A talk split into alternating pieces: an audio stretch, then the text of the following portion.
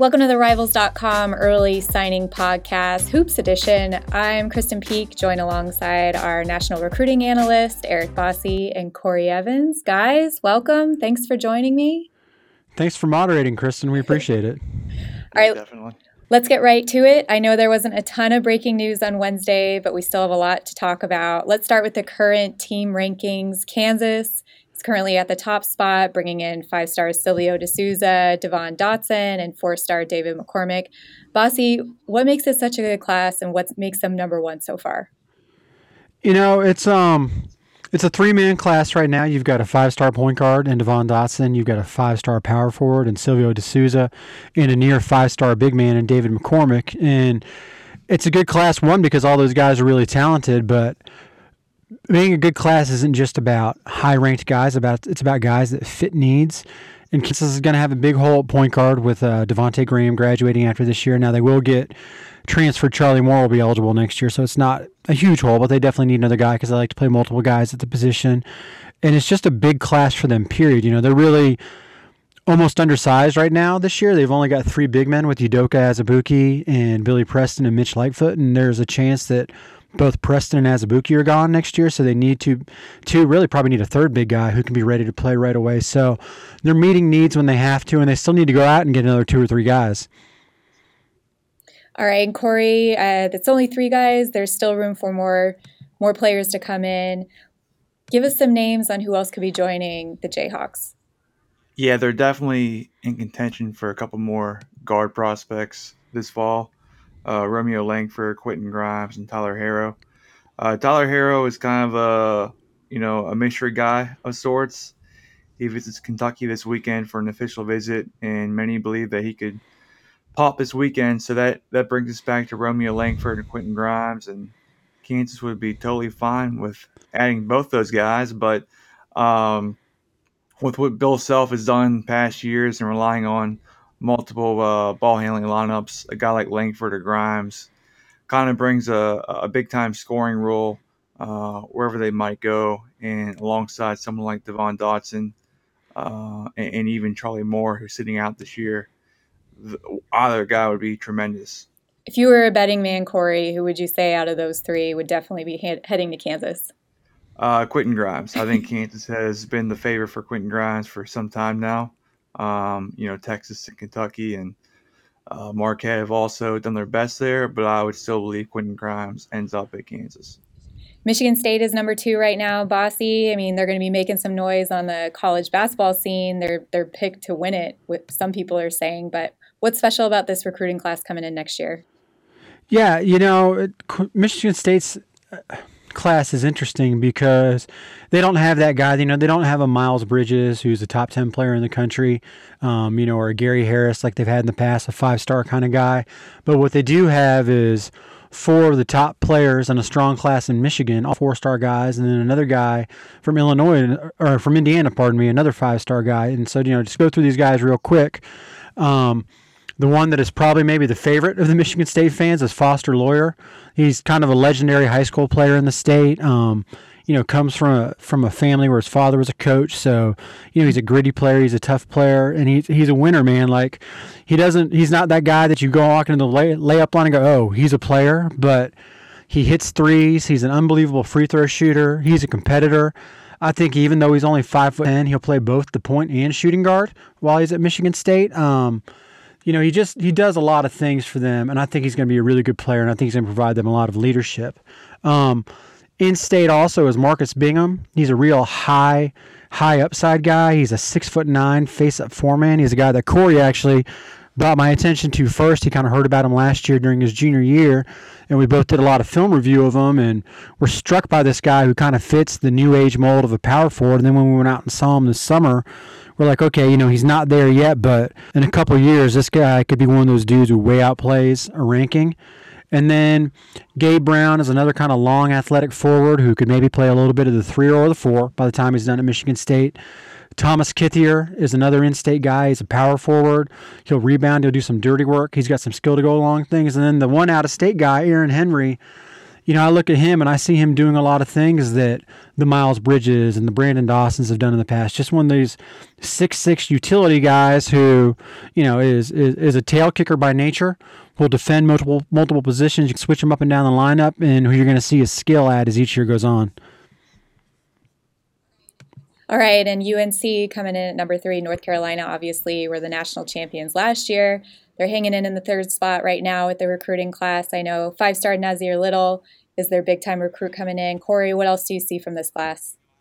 Yeah, you know, I, I like it, uh, you know, top to bottom. Coby White is a guy that um, is more of a scoring primary ball handler. Um, so he's not going to be a guy that can replace Joel Berry as a facilitator, but he's going to be someone that can be relied upon to put the ball through the basket, especially as a freshman. Um, and Rechon Black, he has some Theo Pinson dimensions to him. Um, multi-dimensional, not great at anything, but also uh, so versatile they can do a little bit of everything for you. But Nassir Little is the guy. I mean, he's the first top five guy since Harrison Barnes in 2010 for UNC. Um, and, and, just his tenacity and versatility. He's a six foot seven um, wing forward with a seven foot wingspan, can defend pretty much three spots in the floor. Um, really good on the offensive glass, which Carolina's been pretty much known for the past eight, ten years. Um, so in general, these are three guys that are very talented prospects, but also fit the ethos of a North Carolina basketball player. I'm going to put you on the spot, Corey. Uh, when looking at these three, who do you think they, they could add to their class of talent? Yeah, you know, they're, they're, definitely involved for um, two guys for sure. Um, they've been back and forth with Simi Shittu, and news came out this week that Simi Shittu was not visiting this weekend. So um, Zion Zion Williamson is the guy that they really really want. Um, Nassir Little and Zion have kind of created a, a really good relationship together on the travel circuit. Uh, and Romeo Langford is probably the other guy that's is kind of the mystery guy still of sorts um, for Carolina they probably have a better chance with Zion. It's not saying a whole lot, um, but I, I would believe that UNC goes into the winter, um, remaining involved for a couple more guys uh, in the springtime. All right, Bossi. Number four coming in is out west here, where I'm from, is USC. Uh, they've put together a couple good classes back to back. Uh, break down yeah, that you know, for me. A little bit later on, we're going to discuss the uh, corruption scandal in college basketball. And, you know, USC is a team that is caught up in that with assistant coach Tony Bland getting arrested by the feds um, and charged with accepting bribes. So it's pretty incredible that they have a top five class. It missed all that. And, you know, yes, they did lose a commitment from Jerron Brooks, a four star power forward out of Seattle who has some ties to SoCal. But what they've put together is is pretty impressive. They have three top 35 guys. Um, Elijah Weaver is a big athletic guard from uh, Georgia who can play multiple positions. Um, he spent a couple years of high school in, in Florida, but is back home in Georgia. You know, he can play the point. He can play the two. You know, theoretically, probably even played three for them while the, while he's there. Kevin Porter is a big time scorer out of Seattle. He's one of those guys that you know he's just a bucket getter. He shoots from deep. He's got a big, strong body. He's one of those dudes that uh, he misses 15 shots. He's pretty sure number 16 is going in, and he has no memory of those first 15 that he missed. And then Taeshon Cherry, who's another one right in that mix. He's a local guy from San Diego.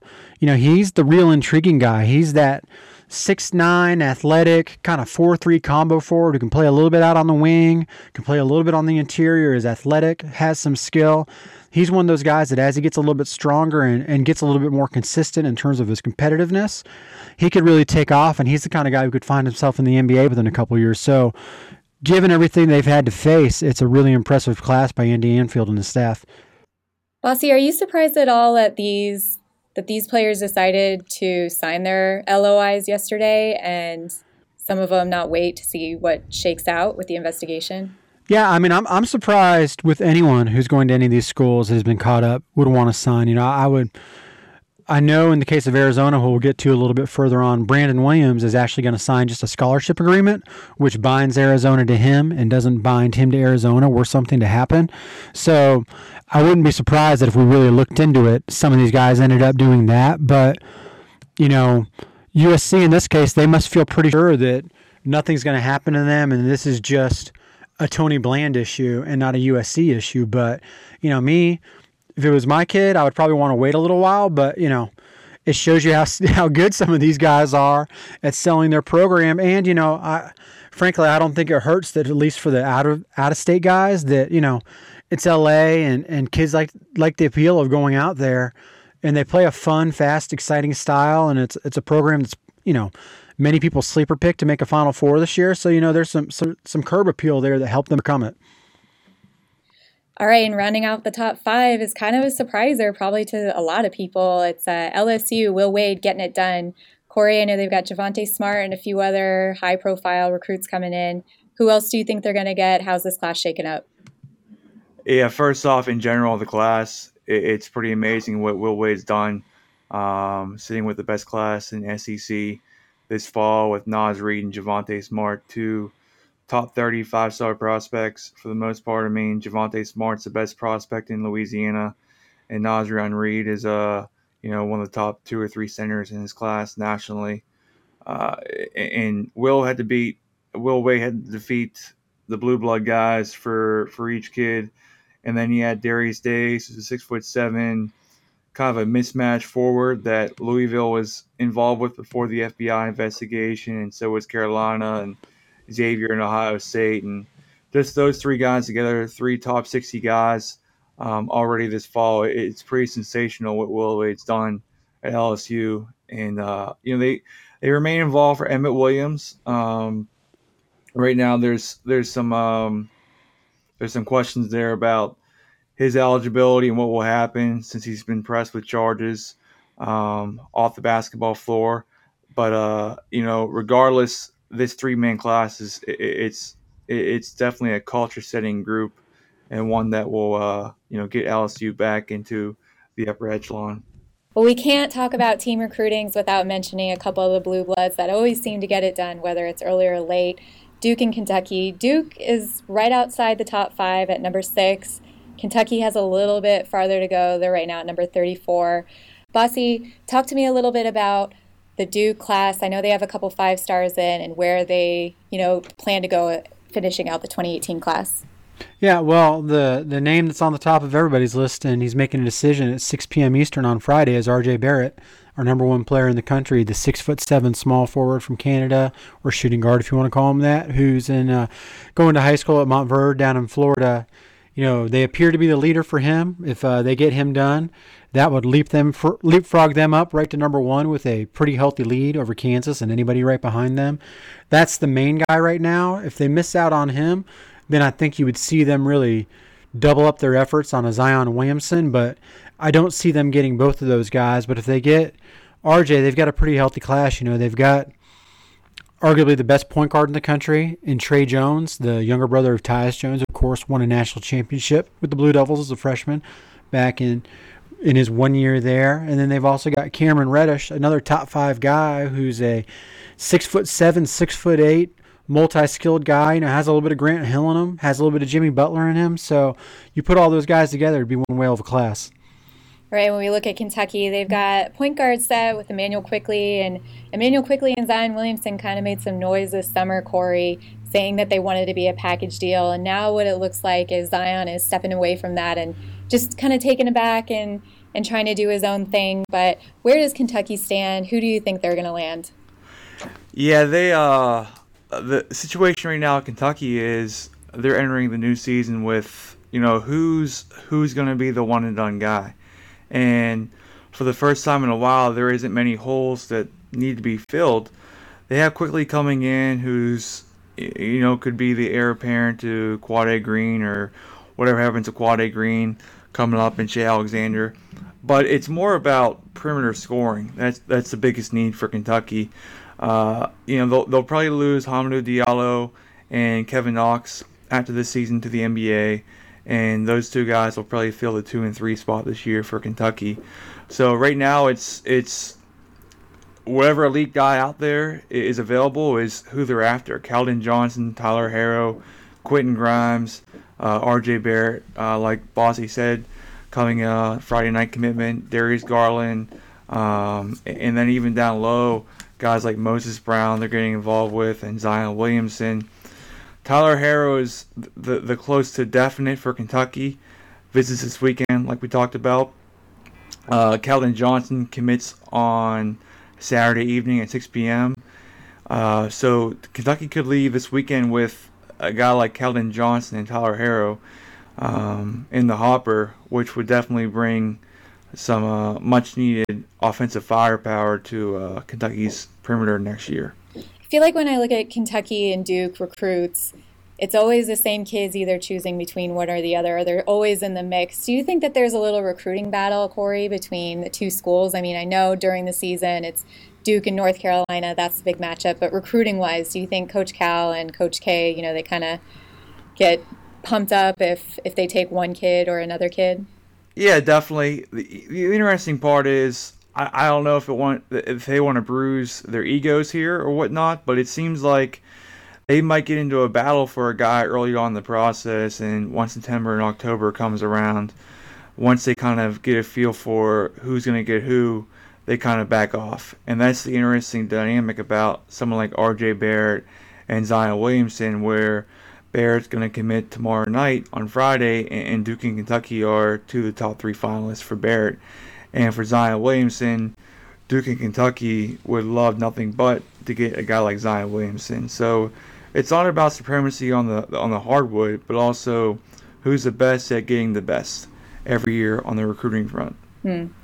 All right, I know we've talked about RJ Barrett a lot. He's the number one player in the class. We did a prediction column earlier this week, and I think all of us, plus Dan McDonald, all projected RJ Barrett to go to Duke. Bossi, is there anyone out of the top three schools that you know could come in and, and take him from this? What do you think, or is it a done deal? Um, you know, yeah. Well, let's let's talk about Oregon. You know, mm-hmm. Oregon already has a strong class. If they look to be in a pretty healthy spot for Bol Bol, which is going to, you know, landing Bol Bol alone would give their class a huge boost right now. I think it would move them. They're at number 20 right now. They land Bol Bol, it would move them to number one as things stand currently without whatever happens with Duke and Kentucky. But, you know, assume Duke gets um, RJ Barrett and Kentucky gets Keldon Johnson tomorrow night. Oregon goes into a situation where they're top three, top four class. But if they get RJ Barrett and then they get Bol Bol, they're going to be number one, and it's going to be almost impossible to catch them. So they're the one that really stands out to me. You know, North Carolina, were they able to, to get Simi Shittu or Romeo Langford could also make some noise in this, but Oregon is the one that if you look out there and, you know, aren't even thinking that a team out there in the 20s or the 20 range could get someone, Oregon's the spot. You know, they're going to end up with a top three or four class most likely. All right, and Corey Zion Williamson, I know there's a lot of buzz around him. His season starts next next week. I'm sure we're going to be seeing a lot of him on Sports Center. Clemson seems to be the dark horse here due to family ties, but then you got the Blue Bloods in the mix. What do you think about his recruitment? Uh, no one knows. uh, he's definitely the guy that it's it's pretty interesting. Usually by now, uh, the coaches involved have a good feel for it and speaking with the programs, recruiting Zion, um, and people close to him, even in the state, um, even in the city uh, of Spartanburg, no one knows. Um, people have a, a, gist of it all. They think Kentucky, they think Clemson, they think Duke. Um, I'd be shocked if South Carolina has much of a chance. But North Carolina was the one program that kind of surprised some people a few weeks ago, people thought that North Carolina was pretty much fourth, fifth place, and out of nowhere they uh, they were able to get an official visit out of Zion. So a commitment could come after this weekend, or it could come in April. No one knows. Um, Zion and his family have been pretty close to the vest about everything. But uh, you know, if I'm putting some numbers next to it, I think Kentucky, I think Clemson, I think Duke are the three sitting atop for Zion at the moment. All right, hey, another big. Yep, go ahead. I was saying, Corey, I mean, if we talk about this in July, we were talking about Kansas being the leader yep. for for Zion. I think this is one where I think he's the one who's uh, kind of driving the bus, if you will, and parents may have some input on it, but I don't think they're like this isn't a family where they're really familiar with the recruiting process or you know some some families out there feel like they know how the game is played and they're very calculated in everything they do. This one, I think, I don't think there's any of that going on. You know, they've allowed a lot of access to Zion from various different places, and I think they're kind of just kind of letting him do what he wants to do here so far, and maybe would kind of prefer him close to home. But when you've got a situation with a 17 year old totally in charge, like it seems to be, it creates for a bit of chaos. And at least that's my take on why no one can get a read on this one. Yeah, and I will say that going back to the whole demographics and locale of it all, um, Zion and his family are very, very close knit.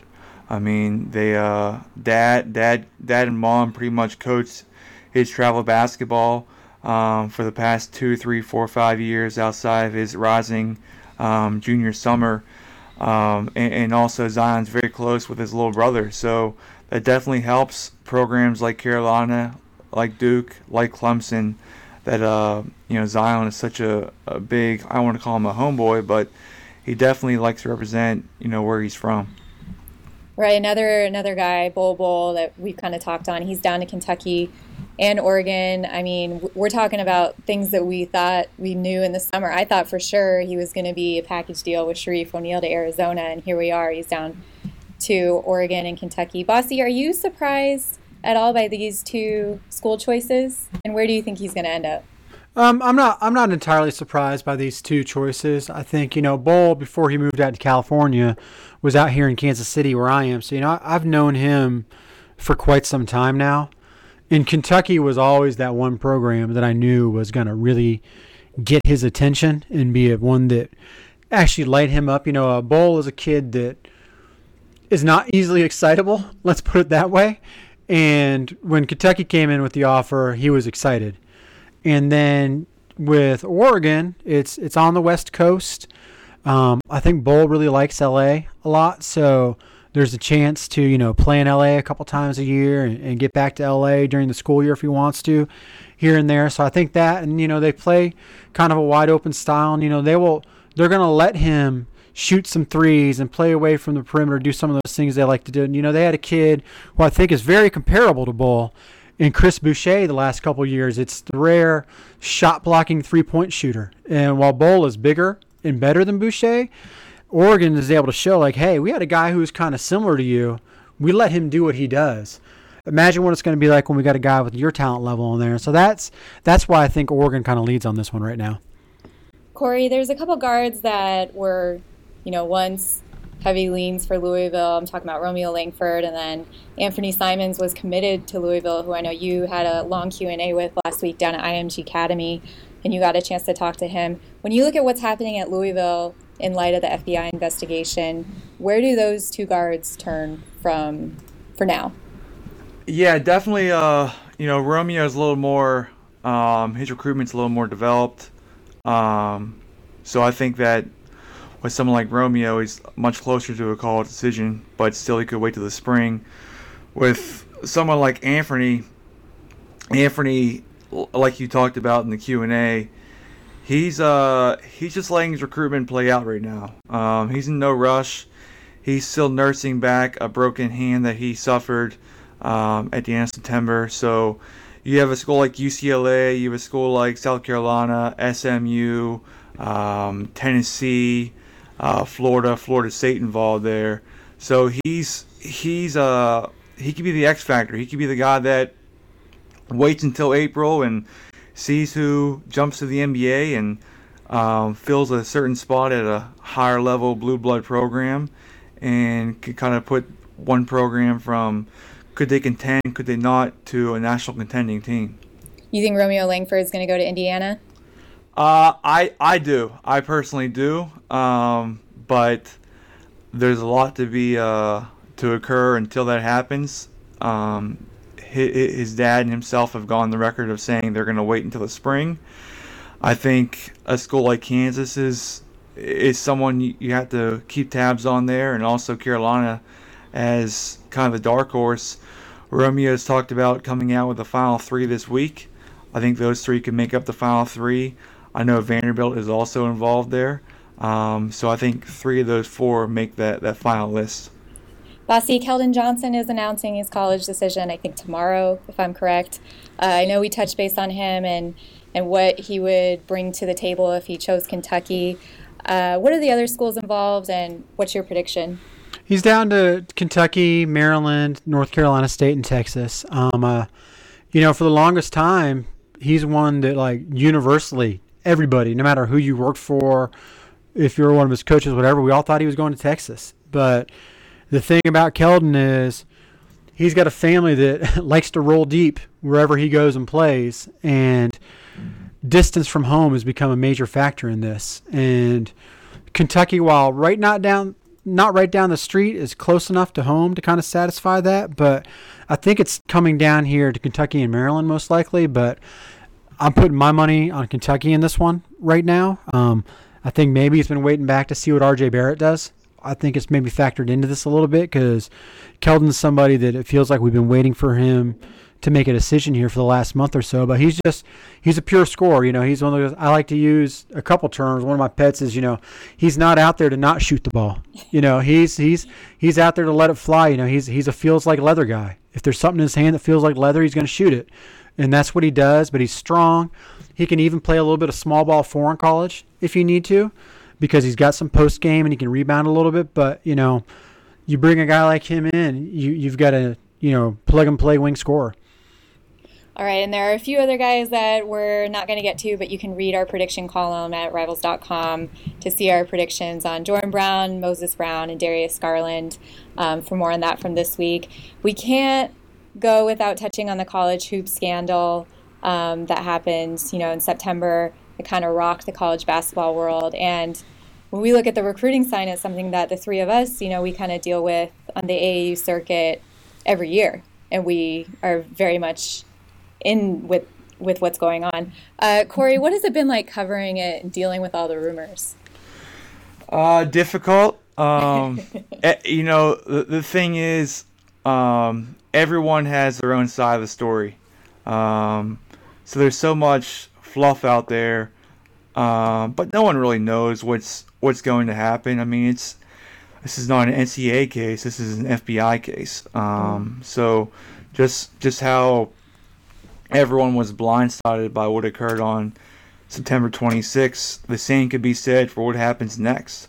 Um, so there is a lot of what if. Um, there's a lot of um, ideas of who's going to hit next, be hit next, or what's going to happen at a school like Auburn or Arizona or USC. Um, but we're just like everyone else. We're in a waiting pattern trying to figure out what really is next. Bossi, give me your thoughts on who's been most impacted through this whole FBI investigation. Sure. What's interesting is the, I think so far, the school that's been most impacted is the school that got brought up into all this who didn't have a coach arrested, and that's Louisville. You know, Rick Pitino got whacked. They lost Anthony Simons. Brian Bowen is sitting out, and, you know, I doubt I'm skeptical of the chances that the NCAA would ever clear him, even though, you know, they might go the Cam Newton route and say, well, it was his father who asked for and received money and not the kid himself. So we'll go ahead and clear him. Or, you know, with UNC with the academic thing, they got off because it was benefits that were available to everybody, not just basketball players and football players and, uh, and other athletes. So Louisville, I think, is at the top of the list. And, you know, making a hard charge right now, I think, is is Auburn. They've got two players sitting out. You know, Austin Wiley, big pieces out. Um, that hurts. He's listed as having taken money. Danjel Danjel Purifoy is listed as taking having taken money from Chuck Person.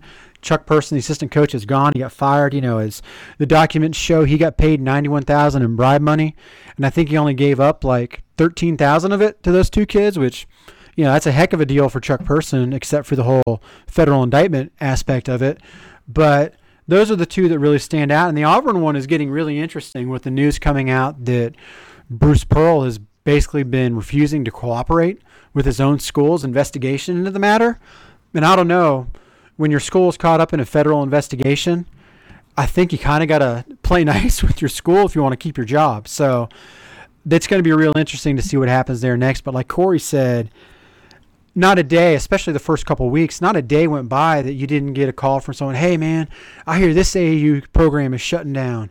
I heard this guy at Adidas was in jail all day yesterday, or, you know, this entire coaching staff is going to be resigning tomorrow, and this and that. And none of it happened. You know, we're we're talking about the feds. They don't they don't leak anything out, but also the more time goes on without anyone else being arrested, I kind of wonder how much dirt do the feds really have here? You know, if you add up the the headlines and everything were all shocking, but if you look on it for how much cheating people think is going on in college basketball, it's really kind of a drop what's happened so far. So either they're going to be dropping a bunch on us soon, maybe, or maybe they really didn't have that much, and and that's pretty wild because it's like you know, if this is all the feds could come up with after two years of investigations and wiretaps and cameras and hotel rooms and, and corroborating witnesses and co- you know cooperating witnesses either people are so good at cheating that it, they're impossible to catch or you know maybe just maybe there's not quite as much cheating going on as people would like to think there is.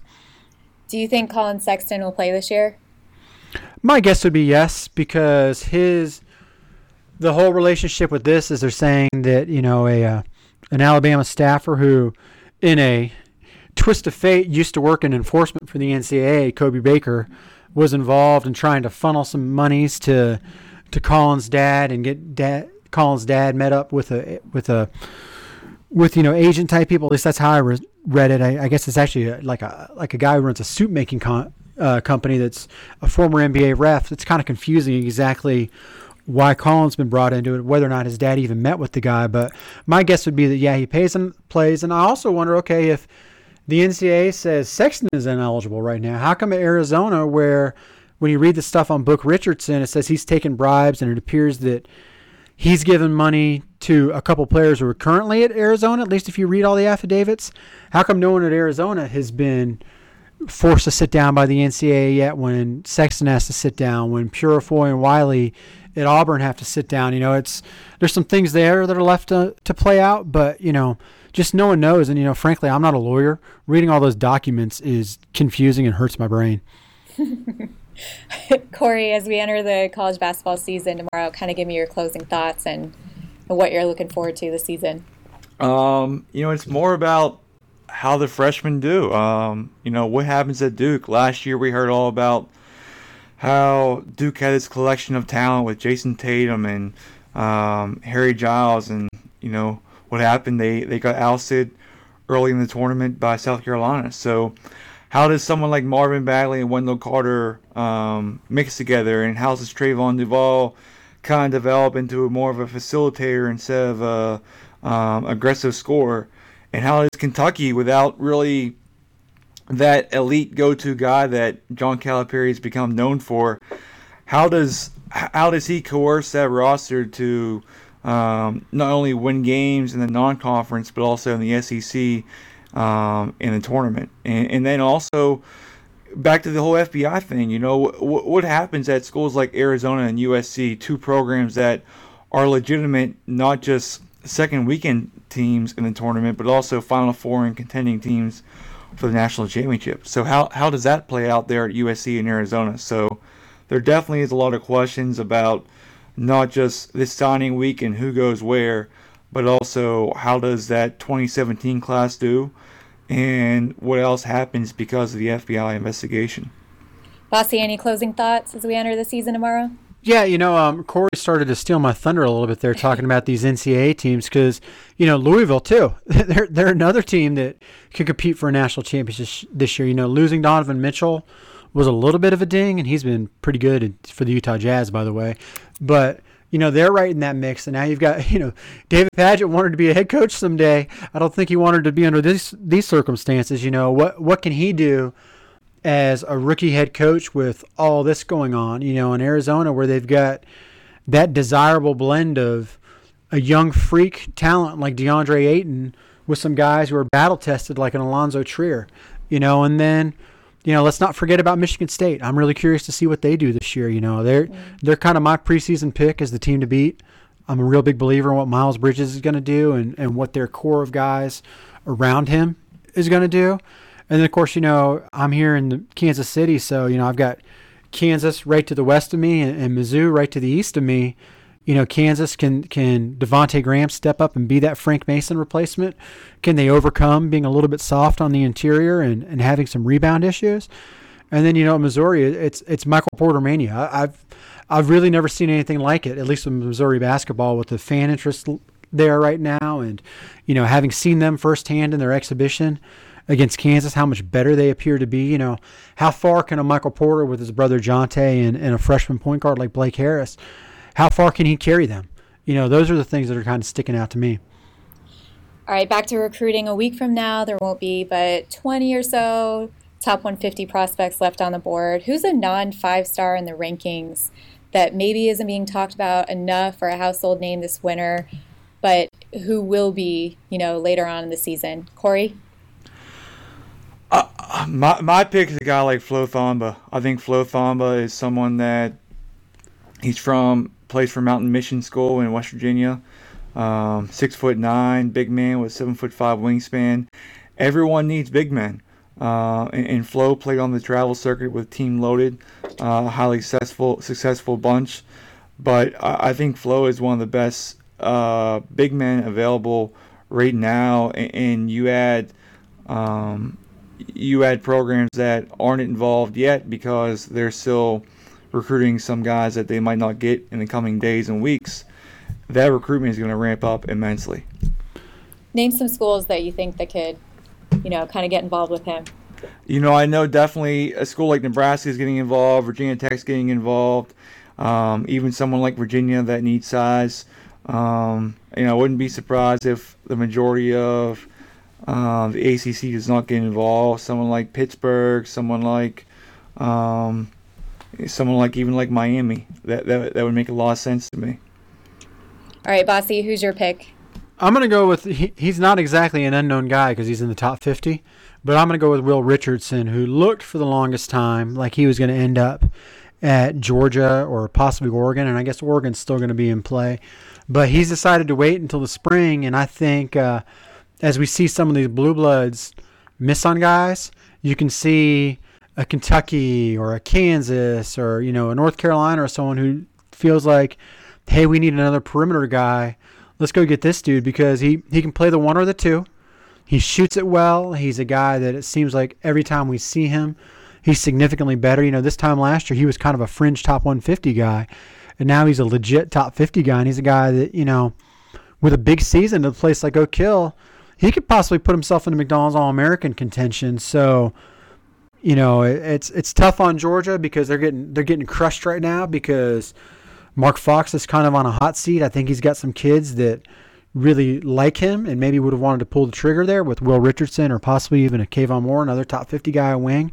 But they want to see what's going to happen with him in the spring. Is he going to get the tournament this year and is his job going to be safe? And, you know, if they're not winning at a high level, then it's going to be a free for all on these kids. And I just feel like with it eventually being a guards game, once you get to the national championship level of things, that a dude like Richardson, it's going to be a feeding frenzy for him. All right, wrapping it up, let's look at the class of 2019. Bossi, compare and contrast it to 2018 and other recent classes. What stands out to you? You know, it's um, it's an interesting class because I think we got spoiled a little bit here with with a nice run of guys. You know, even dating back to 2013 with Andrew Wiggins and Jabari Parker and Julius Randle and all those guys, and then of course the 2016 class with the Josh Jacksons and Jayson Tatum's and Markelle Fultz's. And then last year, you know, you've got Porter, you've got Ayton, you've got Mo Bamba, you've got all these instant impact guys, you know, 2018 is, is a little bit of a step back to more of, you know, if you want to call it an average class. And I think 2019 is that. Again, you know, currently we've got Vernon Carey at number one. I think he's in a dogfight with James Wiseman. Um, both big guys. Carey is a big, strong kid with some skill, where Wiseman is a long, slender kid who can really run, checks all the athletic boxes, but is kind of inconsistent offensively. We're going to see a battle between those two guys for the number one spot, but it's it's another class like 2018 where you look at it, you don't see a guy where you're like, oh my God, this dude is a no brainer, or these multiple dudes are no brainers with it. Like it's it's got a lot to prove, and um, you know, I always look at 2005 to me for any of our listeners who will remember it. It's uh, the Gerald Green was number one. Um, maybe the best player that could have been out of that class was an Andrew Bynum. Um, these classes are going back to a class like that where it's just, you know, yeah, there's going to be guys that make the NBA and are great college players, but I'm not yet seeing that guy who you've got superstardom pegged for. I think RJ Barrett's pretty close to that. I think he's a pretty safe bet in 2018, but in 2019, we're for sure still waiting on that guy. And it's, you know, at least as of today, isn't shaping up to be the the the strongest class that I've ever scouted. That's for sure. Corey, what will this class be known as? The 2018 class. Uh, the what if? I mean, it, it's definitely boomer bust potential. Um, there's definitely no denying the talent of some of the elite guys, but I still worry about just how how good these guys can be. These elite guys. Um, you know, there's no there's no questioning the talent level of R.J. Barrett, and we can talk um, on end about Zion Williamson and his, his current day production to what he could be as a NBA prospect. But guys like Romeo Langford and Jordan Brown and Moses Brown and Naz Reid, you have five, you have three or four five star guys that are tremendous prospects, but it's also about can they play up to it um, at the college level and beyond that. And if they can, 2018 won't be as bad as we thought it was in a few years. But if not, it could be a, a pretty shallow group um, as a whole when it comes to having elite prospects for the college level and beyond. All right, well, that's going to do it for us here at Rivals.com for our early signing period coverage. Be sure to follow us all on Twitter for the latest on the top recruits and high school events coming up. I know we have a videographer heading to Zion Williamson's first game next week, so those highlights will definitely be up for sure. And Corey always does a Twitter Tuesday post where he answers all your recruiting questions. So make sure you hit him up. You can find Eric Bossi at eBossHoops, Corey Evans at Corey Evans underscore 10. And I'm Krysten Peek, and you can find me at KP underscore rivals. Thanks everyone for listening and happy college basketball season starting.